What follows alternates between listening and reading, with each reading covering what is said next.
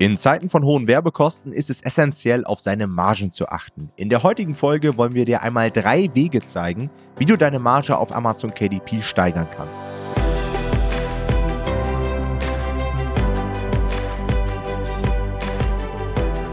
Hallo und herzlich willkommen zu einer neuen Folge des Verlagsniveau Podcasts und heute wollen wir uns einmal mit der Buchmarge auf Amazon KDP auseinandersetzen und der Umsatz- und Gewinnproblematik. Denn das ist etwas, was einige manchmal durcheinander bringen.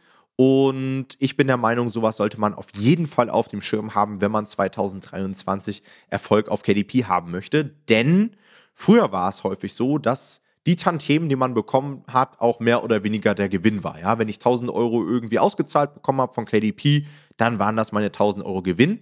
Mittlerweile ist es aber so, dass der Werbekostenanteil in den letzten Jahren eigentlich immer weiter angestiegen ist. Mittlerweile sind wir im Schnitt so bei 40 bis 60 Prozent. Das heißt, 40 bis 60 Prozent gehen nochmal als Kosten weg von den Tantiemen. Nochmal ein kleines Rechenbeispiel für euch, ja. Also wenn ich ein Buch habe, was sich 200 Mal im Monat verkauft und ich eine Tantieme von 5 Euro bekomme, dann kriege ich eine Tantiemenauszahlung von insgesamt 1000 Euro, ja, 200 mal 5. Davon gehen aber natürlich auch nochmal meine Kosten weg. Das ist überwiegend der Werbekostenanteil, aber natürlich auch sowas wie Rezensionsexemplare und andere Sachen. Ich würde jetzt nicht sowas wie Gewerbeanmeldung und Tools und äh, Steuerberatung mit reinbeziehen, sondern würde das immer buchspezifisch betrachten. Das heißt, von den 1000 Euro könnt ihr schon mal sagen, hey, da gehen nochmal 500 Euro weg. Das heißt, wenn ihr jetzt eine Nischenanalyse macht und da Bücher seht, die 1000 Euro Tantiemen ungefähr machen, dann wisst ihr ungefähr, okay, die gehen wahrscheinlich im Schnitt mit 500 Euro Gewinn nach Hause. Das sind Durchschnittswerte. Ja, ein Durchschnitt hat natürlich auch immer wieder Ausschläge nach oben und nach unten. Es gibt auch Leute, die machen 1000 Euro Tantiemen und haben 1200 Euro Kosten und gehen mit einem Minus nach Hause. Das kann durchaus passieren. Und es gibt auch Leute, die schalten gar keine Werbung und machen trotzdem Gewinn mit ihren Büchern. Auch sowas gibt es natürlich. Ja.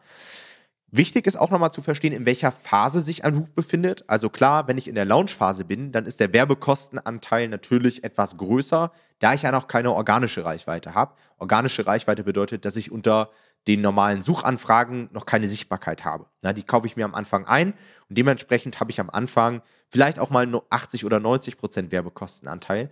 Über die Wochen baue ich dann aber organische Reichweite auf, komme in die Keyword-Position nach oben und dann pegelt sich das in der Regel zwischen 40 und 60 Prozent ein. So. Und jetzt ist natürlich die Frage, wie kann man seine Marge steigern? Denn wir wollen natürlich versuchen, aus den Tantiemen, die wir erzielen, möglichst viel Gewinn auch mit nach Hause zu nehmen. Und da haben wir natürlich zwei Stellschrauben. Wir können einmal unsere Kosten reduzieren oder unsere Tantiemen maximieren. Und da haben wir euch heute einmal drei Bereiche mitgebracht, wie man das angehen kann. Und ich glaube, mit den größten Hebel haben wir im Bereich 1 und zwar im Bereich der Druckkosten. Ja? Denn der Druck an sich auf Amazon ist sehr ausschlaggebend, wie viel wir mit einem Buchverkauf am Ende auch verdienen. Das richtet sich einerseits nach der Anzahl der Seiten, aber natürlich auch nach den Druckoptionen. Ja, es gibt einen enormen Unterschied zwischen Schwarz-Weiß-Druck und Farbe. Und ihr könnt mit so einem KDP-Tantiemenrechner euch genau ausrechnen, welche Druckkosten ihr haben werdet, wie viel Tantieme am Ende auch übrig bleibt. Und dazu würden wir euch auch raten, denn gerade der Farbdruck wird sehr schnell sehr teuer und wenn man das nicht auf dem Schirm hat, dann kann es durchaus sein, dass man sich verrennt, dass man am Ende zu viele Seiten hat, weil irgendwie der Buchsatz ausufert oder weil man das einfach nicht auf dem Schirm hatte und sich denkt, ja, mehr Seiten ist ja auch immer mehr Inhalt und ich mache das einfach mal so.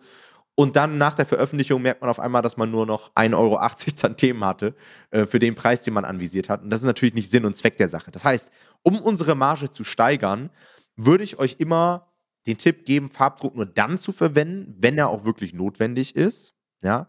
Tipp 2 wäre, vor der Umsetzung, wie gesagt, genau zu kalkulieren, wie viele Seiten man wirklich braucht. Und nicht nach dem Motto, viel hilft viel, sondern wie viel braucht man, um das Problem zu lösen. Und es ist vollkommen in Ordnung, ein Kinderbuch mit 40 Seiten zu machen. Und es ist auch vollkommen in Ordnung, dass mein Kochbuch mal nur 120 Seiten hat und nicht 220 Seiten. Ja? Guckt immer, was die Kunden erwarten und versucht euch immer an der Konkurrenz zu orientieren. Und der dritte Tipp, man kann natürlich auch Seiten einsparen und das kann manchmal wirklich Sinn ergeben. Wir haben letztens gerade wieder so einen Probedruck hier bei uns im Büro gehabt von einem Coaching-Teilnehmer, der immer nur 50% der Seite ausgefüllt hat mit seinem Buchcontent. Und das wäre zum Beispiel so ein Kandidat gewesen, wo man sagen kann, hey, du kannst wahrscheinlich deine Seitenanzahl um 20, 30 Prozent reduzieren, wenn du einfach eine andere Formatierung wählst für dein Buch. Ja? Das heißt, da kann man viel einsparen, auch mit Schriftgrößen, mit der Art und Weise, wie Bilder implementiert werden und so weiter.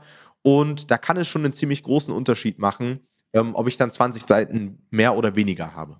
Was ich da auch neulich erlebt habe, gerade erst bei uns im Coaching, war jemand, der auch sehr viele Seiten hatte. Und dann meinte er so, ja, ich habe alleine sieben Seiten Inhaltsverzeichnis. Und dann meinte ich so, was? Und da habe ich erstmal so ein bisschen große Augen gemacht. Also jeder, der schon mal ein Buch in der Hand hatte, sieben Seiten Inhaltsverzeichnis, ist nicht nur ähm, ein bisschen doof, sondern auch wirklich nervig, wenn man das Buch anguckt. Das heißt, ich habe ihm auch erstmal gesagt, ja, ähm, sprich doch mal mit der Buchsetzerin, die kann dir das bestimmt so zweispaltig ja, oder ich, ich kenne auch einige, die haben dann so die smarte Idee, hey, ich habe einen Ratgeber und ich packe noch einen Bonus hinten mit rein, irgendwie 28 Tage Reise zu mehr Selbstwert.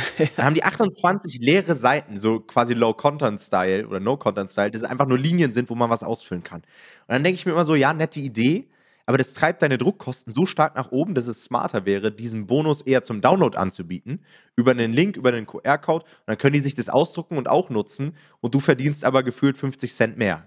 Ja? ja. Und das kann halt echt den Unterschied machen, gerade auch in Anbetracht der Werbekosten. Und einfach, wenn ein Buch sich gut verkauft, dann rechne mal 50 Cent mehr am Ende auf die tausenden Exemplaren, die du verkaufst. Also das können wirklich Welten sein so. am Ende, ja, ein Profit. Gut, kommen wir zu Punkt 2 und das ist wahrscheinlich äh, der logischste Punkt irgendwie, wenn man darüber redet, die Marge zu steigern, ist natürlich den Verkaufspreis zu erhöhen, ja. Und das ist natürlich irgendwie so ein Bereich, an den sich viele nicht rantrauen, unser Eindruck ist, dass immer alle versuchen, sich zu unterbieten und kaum mal irgendwie jemand einen höheren Preispunkt testet. Und ähm, das ist an sich, ehrlich gesagt, unserer Meinung nach auch ein bisschen Quatsch. Also da kann man ruhig mal mutig sein, denn wenn du sehr gute Qualität hast, warum testest du nicht mal irgendwie mehr als 15 Euro oder vielleicht sogar 20 Euro? Ja? Und es geht auf jeden Fall nicht mit jedem Buch am Markt irgendwie. Es muss auch immer zum Wert des Buches passen. Das heißt, du musst aufpassen, dass äh, da nicht irgendwie eine Under-Delivery stattfindet, dass die Leute 25 Euro für dein Buch bezahlen und dann irgendwie 120 Seiten bekommen und denken, hä, was ist denn hier los? Ähm, also es muss schon irgendwie passen. Aber grundsätzlich da ein bisschen mutiger zu sein, ist definitiv was, was wir empfehlen würden.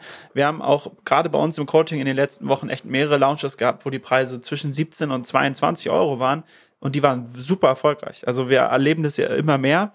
Und ich erinnere mich da auch mit an ein Gespräch mit Max vom Remote Verlag letztes Jahr. Ähm, und der hat zu mir, der hat mir das nämlich damals auch gesagt. Der hat gesagt, ähm, man muss die Preise erhöhen. Und er hat gesagt, wenn du die Preise erhöhst, ist das Einzige, was du erlebst, dass du mehr Umsatz machst. Und äh, das kann ich tatsächlich selber auch bestätigen. Also in dem Satz der Fall auch mehr gewinnen, weil jetzt sind wir genau bei dem Thema ja eigentlich. Aber ähm, ich kann es bestätigen, auch ich habe nach dem Gespräch mit Max damals letztes Jahr äh, Preise bei einzelnen Projekten von mir angehoben. Es hat wunderbar funktioniert. Also man darf da wirklich nicht vor zurückscheuen.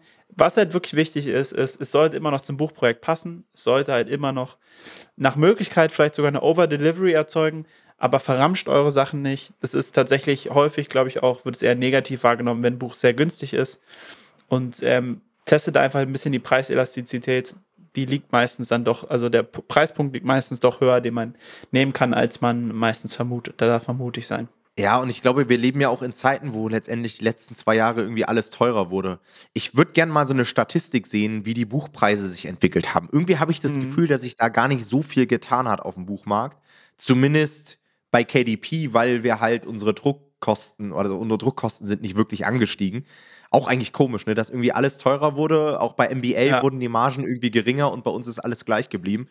Aber dennoch ist ja auch im Supermarkt und so weiter alles angestiegen. Das heißt, die 15 Euro oder die 20 Euro, äh, die man teilweise für eine Hähnchenbrust bezahlt, äh, die sind es dann auch wert, ein gutes Buch zu kaufen. Also ich glaube, da sollte man sich nicht vorscheuen. Denn wenn man sich das mal ausrechnet, wenn wir jetzt einfach mal pauschal von unseren Standardpreisen 20% rausrechnen, weil die letzten zwei Jahre irgendwie 10% Inflation waren, dann kann man schon 2, 3 Euro einfach mal im Schnitt mehr nehmen, ja, für so ein ja. Projekt.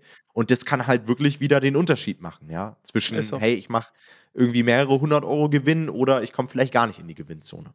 Ja. ja. Okay, und zu guter Letzt haben wir euch noch ein paar kleinere Einsparpotenziale mitgebracht. Denn es gibt manchmal so Kosten, die anfallen, aber absolut vermeidbar sind und irgendwie auch in dem ganzen Buchprozess kaum Wert stiften. Ich habe euch mal ein paar Beispiele mitgebracht. Einmal sind es so Streuverluste bei Werbeanzeigen. Das kennt jeder in Amazon Advertising. Man hat irgendwie eine automatische Kampagne aufgesetzt oder eine Kategorieausrichtungskampagne, bei dem man ja wirklich auf ganz, ganz viele Asins ausgespielt wird und auf ganz viele Keywords ähm, im Falle der automatischen. Und es wird immer so sein, dass man auch auf Büchern ausgespielt wird, wo das eigene Buch irgendwie nicht passt.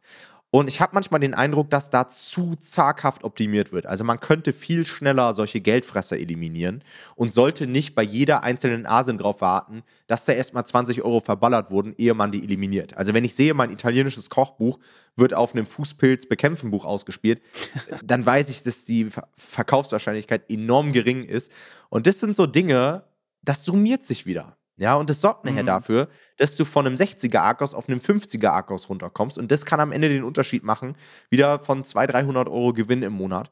Und ich glaube, da einfach ein bisschen achtsamer zu sein, lohnt sich extrem. Und da wurde ja auch in Amazon Advertising die Ansicht geändert, oder? Man kann ja mittlerweile auch über eine andere Ansicht solche Geldfresser, glaube ich, schneller irgendwie sehen.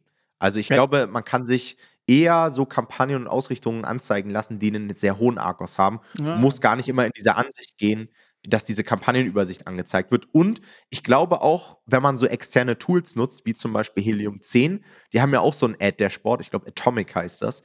Da geht es, glaube ich, auch ganz gut, dass man einzelne Dinge schneller irgendwie identifizieren kann. Also dafür sind solche ja. Tools dann ganz cool. Ich würde jetzt die Optimierung damit nicht automatisieren, aber um einfach einen schnelleren Überblick zu bekommen, auf jeden Fall sinnvoll. Dann, was man auch mal optimieren könnte, wären einfach die Rückgaben von Kunden. Ja, auch das sollte man nicht vernachlässigen, wenn man irgendwie 5% Rückgaben hat, sind es einfach wieder 5% an Umsatz, der verloren geht, weil ihr natürlich bei einer Rückgabe keine Tantiemen erhaltet. Das heißt, eher darauf achten, dass man keine falschen Erwartungen irgendwie hervorruft. Und auch ein Tipp, den ich, glaube ich, in diesem Podcast auch schon mehrfach gegeben habe, ist, in jedem Buch auch eine Kontaktmöglichkeit mit einzubauen, um einfach wie so ein Ventil zu bieten, ja, dass Leute, die einfach mit dem Buch unzufrieden sind, warum auch immer, es muss ja manchmal gar nicht der Inhalt sein, sondern es kann ja auch einfach wieder mit einem Knick angekommen sein, es wurde beim Nachbarn abgegeben, vom Postboten oder was auch immer, dass man einfach irgendwie eine Möglichkeit hat, mit euch in Kontakt zu treten, um dann zu schreiben, wie scheiße man das Buch findet. Besser, als wenn man irgendwie das Buch dann zurückschickt oder eine negative Rezension bekommt. Denn gerade in der im Customer Support kann man einiges wieder gerade biegen, wenn man da nett reagiert. Ja. Und zu guter Letzt die Umsatzsteuervoranmeldung. Ähm, auch das ist eigentlich so eine Sache, wo ich dachte, dass es heute, heutzutage bei KDP irgendwie selbstverständlich ist, dass man eine Umsatzsteuervoranmeldung macht und nicht mehr auf die Kleinunternehmerregelung zurückgreift. Aber gerade letztens hatte ich wieder einen Fall, wo jemand gesagt hat, ja, nö, ich bleibe Kleinunternehmer und die 19% Umsatzsteuer, die Advertising mir draufschlägt, die kalkuliere ich einfach mit ein. Und dann denke ich mir so, boah, das ist echt so Geld zum Fenster rausschmeißen wir versuchen irgendwie bei uns in der Strategie, Jonathan, alles bis in die Haarspitzen zu optimieren, alles zu testen. Und einige Marktteilnehmer kommen dann so um die Ecke und sagen, ja, die 19% Umsatzsteuer, pff, die fresse ich einfach so nach dem Motto. Ja.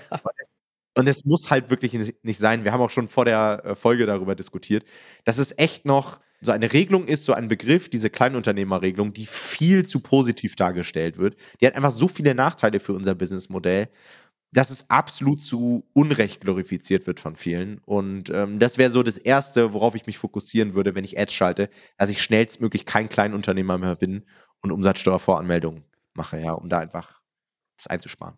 Ich glaube, man kann sogar so auf den Punkt bringen, dass wir sagen würden, es gibt keinen Grund als KDPler Kleinunternehmer zu sein. Das hat keinen Vorteil. Es ist selbst, wenn man sagen würde, man schaltet keine Ads, hat man keinen Vorteil dadurch, dass man Kleinunternehmer ist, weil also ich stelle ja Amazon keine Rechnung, wo ich dann irgendwie Mehrwertsteuer behalten könnte oder sowas.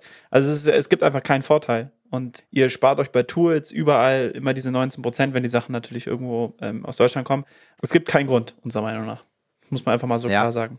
Die Leute haben mal Angst vor der Umsatzsteuervoranmeldung. Das habe ich dir eben schon gesagt. Genau. Ich glaube, das ist mhm. ein Ding, niemand hat Ahnung von der Umsatzsteuervoranmeldung. Also jeder, der sich das erste Mal damit beschäftigt, wird davon keine Ahnung haben und wird erstmal nicht wissen, wie das funktioniert. Und ich glaube, das schreckt viele ab, die trauen sich da nicht so ran und die denken, das ist übel schwer.